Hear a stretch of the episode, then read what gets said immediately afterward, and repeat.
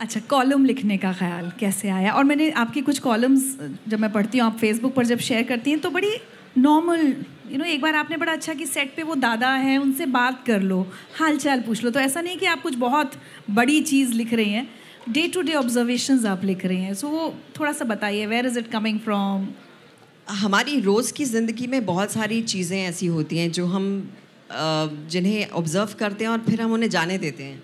बहुत सारे लोग ऐसे मिलते हैं जिनकी कुछ छोटी छोटी बातें आपको अच्छी लग जाती हैं या इफ़ेक्ट कर जाती हैं, लेकिन आप उन्हें जाने देते हैं। तो मैं उन मोमेंट्स को, उन लोगों को कहीं ना कहीं कागज़ पे पिरोना चाहती थी कि इनके बारे में लिखूं। ऐसी चीज़ जो मेरे लिए जितने मायने रखती है, उतनी शायद जो पढ़ रहे हैं, उनके लिए भी लगती है। ऐसे नहीं लगे कि मैंने कुछ फ़ारसी लिख दी या कुछ ऐसा लिख दिया कि लोग उसे रिलेट ना कर पाएँ। कनेक्ट करना बहुत ज़रूरी है। मैंने एक बार किसी लिखा था कि आप अपने आप से दोस्ती करें और अकेले छुट्टी पर चले जाएँ। इतनी क्या बड़ी बात है। आप हमेशा कंपनी के लिए क्यों बैठे रहते हैं? हालाँकि मैंने खुद बहुत टाइम के बाद सीखा अकेले खुद एंजॉय करना। लेकिन जब मैंने राइटअप लिखा तो मैं प्ले कर रही थी ओमपुरी जी के साथ। और प्ले के बाद एक साठ साल की महिला स्टेज पर आई और ज़ोर से मुझे जप्फी मारी। और मुझे लगा वो परफॉर्मेंस के लिए अब कहेंगी कि what a performance and all तो उन्होंने कहा थैंक यू बेटा, तुम्हारी वजह से मैंने अपनी ज़िंदगी की पहली छुट्टी की, तुम्हारा राइटअप पढ़ के.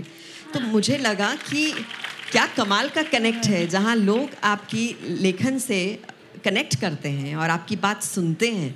तो अगर आप मेरी बात बतौर एक्टर बड़े पर्दे पर देखते हैं, उसे मानते हैं, वैसे ही लिखित रूप में जो मैं लिखती हूँ उसे आप सुनते हैं और मानते हैं तो ये बहुत खूबसूरत सी फीलिंग है इसे। ये बहुत बड़ी रिस्पॉन्सिबिलिटी है और बहुत सारा प्यार है लोगों का इसमें। ट्रू हम यहाँ उर्दू के जश्न, उर्दू का जश्न मना रहे हैं तो अगर भाषाओं की बात करूँ, पंजाबी स्पेशली आपसे तो आपको क्या लगता है कितना कंट्रीब्यूट आप कर पा रहे हैं किसी भी रीजनल लैंग्वेज को, खासकर पंजाबी के लिए?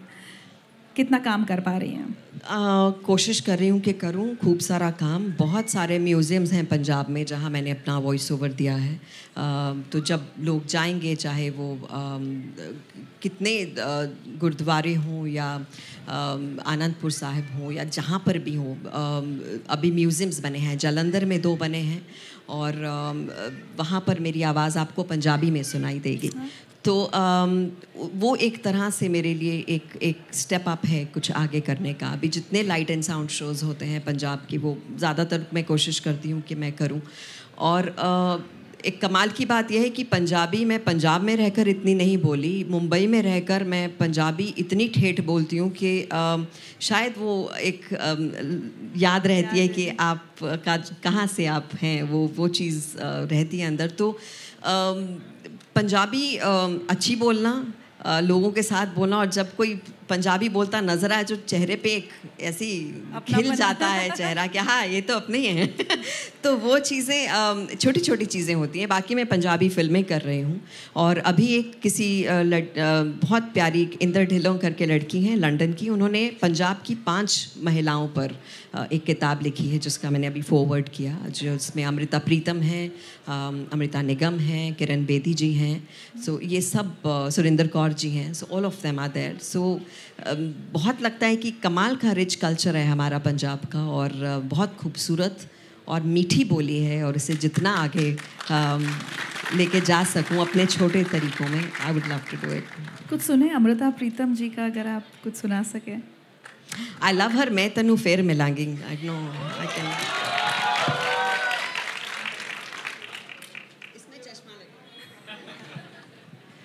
मैं आपसे अपनी दिली तमन्ना शेयर करती हूँ।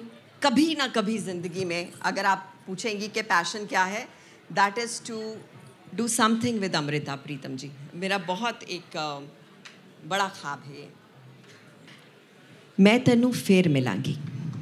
कितने किस तरह, पता नहीं। शायद तेरे तखयुल दी चिनाक बन के तेरे कैनवस से उतरांगी, या खोरे तेरे कैनवस के उत्ते। एक रहस्यमय लकीर बन के खामोश ਤੈਨੂੰ ਤੱਕਦੀ ਰਵਾਂਗੀ। ਜਾਂ ਖੋਰੇ ਸੂਰਜ ਦੀ ਲੂ ਬਣ ਕੇ ਤੇਰੇ ਰੰਗਾਂ ਵਿੱਚ ਗੁਲਾਂਗੀ ਜਾਂ ਰੰਗਾਂ ਦੀਆਂ ਬਾਹਾਂ ਵਿੱਚ ਬਹਿ ਕੇ ਤੇਰੇ ਕੈਨਵਸ ਨੂੰ ਵਲਾਂਗੀ ਪਤਾ ਨਹੀਂ ਕਿਸ ਤਰ੍ਹਾਂ, ਕਿੱਥੇ, ਪਰ ਤੈਨੂੰ ਜ਼ਰੂਰ ਮਿਲਾਂਗੀ। ਜਾਂ ਖੋਰੇ ਇੱਕ ਚਸ਼ਮਾ ਬਣੀ ਹੋਵਾਂਗੀ ਤੇ ਜਿਵੇਂ ਝਰਨਿਆਂ ਦਾ ਪਾਣੀ ਉੱਠਦਾ ਮੈਂ ਪਾਣੀ ਦੀਆਂ ਬੂੰਦਾਂ ਤੇਰੇ ਪਿੰਡੇ ਤੇ ਮਲਾਂਗੀ ਤੇ ਇੱਕ ਠੰਡਕ ਜਿਹੀ ਬਣ ਕੇ ਤੇਰੀ ਛਾਤੀ ਦੇ ਨਾਲ ਲੱਗਾਂਗੀ। ਮੈਂ ਹੋਰ ਕੁਝ ਨਹੀਂ ਜਾਣਦੀ, ਪਰ ਇੰਨਾ ਜਾਣਦੀ ਹਾਂ ਕਿ ਵਕਤ ਜੋ ਵੀ ਕਰੇਗਾ, ਇਹ ਜਨਮ ਮੇਰੇ ਨਾਲ ਤੁਰੇਗਾ। ਇਹ ਜਿਸਮ ਮੁਕਦਾ ਤੇ ਸਭ ਕੁਝ ਮੁੱਕ ਜਾਂਦਾ ਹੈ। ਪਰ ਚੇਤਿਆਂ ਦੇ ਤਾਗੇ ਕਨਾਤੀ ਕਣਾ ਦੇ ਹੁੰਦੇ ਆ। ਮੈਂ ਉਹਨਾਂ ਕਣਾ ਨੂੰ ਚੁਣਾਂਗੀ ਤਾਗਿਆਂ ਨੂੰ ਬਣਾਂਗੀ ਤੇ ਤੈਨੂੰ ਮੈਂ ਫੇਰ ਮਿਲਾਂਗੀ।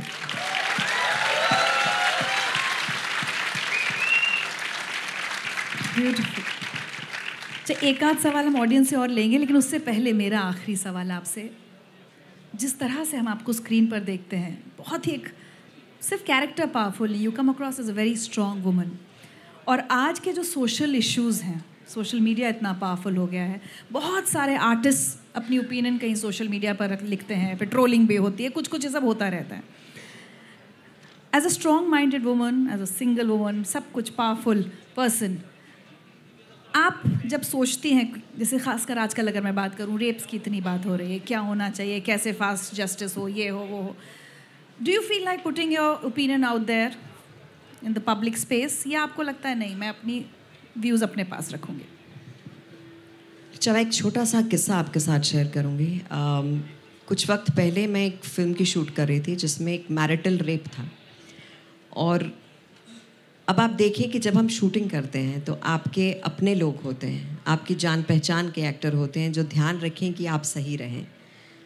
उसके बावजूद डायरेक्टर ऐसे हैं जो ध्यान रखें कि no buddies on the set सब ध्यान रखा जा रहा है। उसके बावजूद, मैं, वहाँ पर तो हमने कर लिया, सब शूटिंग हो गया। मैं जब घर गई तो रिचा, मैं बहुत रोई। बहुत रोई I felt violated violated by the share feeling of the entire thing और अब जब मैं ये पढ़ती हूँ सब जहाँ पर कुछ भी नकली नहीं है एक्चुअली हो रहा है।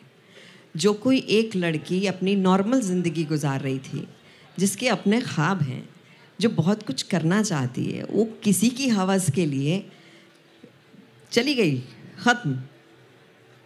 सो so, ये एक इट्स डेवस्टेटिंग और अगर आप कहें कि मैं क्या करना चाहती हूँ? तो मुझे एक बात की हेल्पलेसनेस लगती है कि मैं क्या करूँ? मैं मैं सोशल मीडिया पे लिख दूँ कि मैं बहुत गुस्सा हूँ, हमें कुछ करना चाहिए? क्या हम एक हैश टैग बनकर नहीं रह गए हैश टैग दिस ट्रेंडिंग उसके बाद क्या? तो मुझे लगता है कि इसका तो एक एक डेफिनेटली इसका कुछ सॉल्यूशन निकालना पड़ेगा। स्ट्रिक्टर लॉज जब तक खौफ नहीं आएगा, लोग करते रहेंगे करते रहेंगे। तो जब हम कर सकते हैं।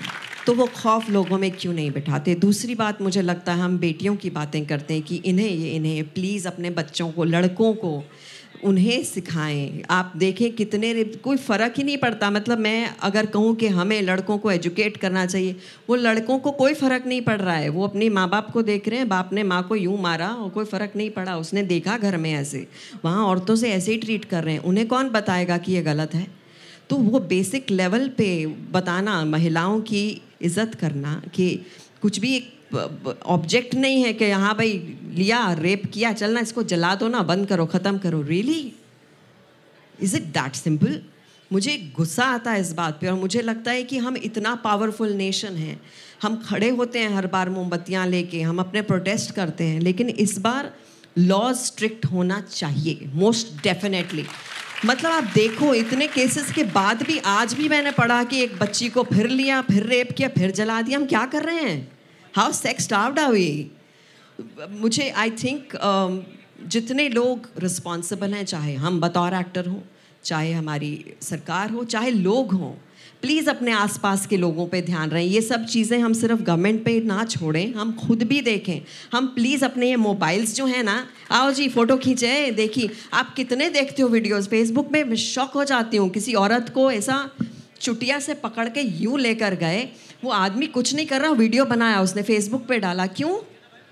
क्यों? आप क्यों नहीं गए उसे बचाने के लिए? वो कहाँ गए लोग जो आज में आपको मदद करते थे? Where are those people I think we need that we need that अभी अभी मैं कहीं शूट पे जा रही थी, मेरे हाथ में दो बैग्स थे, हम लोग बोट से जा रहे थे। एक आदमी आया मैं आई हेल्प यू मुझे वो इतना स्ट्रेंज बात लगी कि really you are a stranger you helping us हम क्यों करना भूल गए? हम क्यों अपने आप में इतना घुस गए हैं, ये मोबाइल में घुस गए हैं? चर्चा करने में घुस गए, हम एक्चुअल काम क्यों नहीं कर रहे? आई थिंक हम एक्चुअल काम करने आएँगे ना, ये सब खत्म हो जाएगा। So let's take it an on ourselves also it's a personal responsibility जितने लोग यहाँ हैं प्लीज़ अपने आसपास देखें। कहीं कुछ होता देखें। एक एग्ज़ाम्पल आप सेट करो ना। दूसरों से तो हम एक्सपेक्ट करते रहेंगे। हम भी तो करें यार। मैं करती हूँ। मैं किसी को कुछ, कोई लड़की को कुछ कर रहा हूँ, मैं खुद जाके, चाहे एक्टर हूँ, चाहे कोई कहेगा, ये क्यों घुस गई बीच में? I will I will tell them this is wrong. So please, you also do that. Just take it as your own responsibility. सिर्फ़ वर्चुअल वर्ल्ड पर गुस्सा ज़ाहिर करने से कुछ नहीं होगा अगर गुस्सा है तो उसको ज़मीनी हकीकत में बदलिए और अपने आसपास कुछ गलत होने से रोकिए हम दो सवाल फटाफट ऑडियंस से ले लेते हैं बस दो से ज़्यादा नहीं ले पाएँगे वक्त की कमी है ma'am first of all I am biggest fan of both and मेरा एक सवाल है आप आप मम्मा के अपने बहुत क्लोज थे बचपन से तो टीनेज में ऐसा होता है कि मम्मा को कुछ चीज़ें हमारी पसंद नहीं होती हैं और हमें बहुत सारी चीज़ों के लिए रोकती हैं और कभी आपकी इस बात पे अपनी मम्मा से बहस हुई है? वो हर घर कहानी घर घर की। बहुत लड़ते थे। मेरी माँ जब वो टेंथ स्टैंडर्ड वाला दौर होता है ना टेंथ इलेवेंथ वाला, तब आपको हमेशा लगता है आपकी माँ ना आपके भाई बहन को ज़्यादा प्यार करती है। ये देखो जो इसको करने दो, इसको करने दो। क्यों भाई? मुझे करना है। एंड आपका एक अपना माइंड डेवलप हो रहा होता है उस वक्त कि मैं ये सोचती हूँ और मैं सही सोचती हूँ। तो आई थिंक एक कदम आप उठाएँ, एक कदम वो उठाएँ, कहीं दोस्ती हो जाएगी तो बहुत अच्छा होगा। अगर आप ये वाली माइंड सेट रखेंगे ना कि आपसे नहीं बात करनी मुझे, मैं अपने फ्रेंड को बताऊँगी। तो कभी नहीं हो पाएगा। आप एक जनरेशन से थोड़ा नीचे आएँ और उनको कहें कि थोड़ा ऊपर आएँ तो बेस्ट फ्रेंड्स हो जाएँगे कहीं ना कहीं। मैं आपकी बहुत बड़ी फ़ैन हूँ और आपकी जब ये बुक आई थी, मेरी डॉटर ने फ़र्स्ट लॉट में ही आपकी बुक खरीदी। एक रात में वो बुक कंप्लीट करी। नेक्स्ट डे मुझे उस बुक को हिंदी में ट्रांसलेट करके सुनाया। बताया। अब इसकी हिंदी ट्रांसलेशन आ रही है मैं आपको thank you very much thank you very much पूरी रात जाग के सुबह आँखें इतनी बड़ी बड़ी और मैंने पूछा क्यों मम्मा मैंने दिव्या जी की क्योंकि मैं फ़ैन हूँ आपकी और ये बुक लेके आई फ़ोटो खिंचवाई फेसबुक पे डाली इंस्टा पे डाली पूरी रात पढ़ी और नेक्स्ट डे मुझे जब उसने बताया अब बैठो आप छुट्टी लेकर मुझे वो पूरी बुक आपके एक एक शब्द को ट्रांसलेट करके विद फीलिंग जब मुझे सुनाई आई really I I I am I have no words to tell you कि मैं क्या बताऊँ अपनी बिटिया के बारे में भी और आपके लिखे हुए के बारे में भी। Thank you thank you very much बहुत लोग सवाल पूछना चाहते हैं मुझे लगता है रेखता वालों से कहना पड़ेगा अगले साल दिव्या को फिर से बुलाएँ सिर्फ़ सवाल जवाब के लिए लेकिन एक एक अच्छा आप ले लीजिए। Firstly you are very pretty oh thank you I didn't know thanks second you had a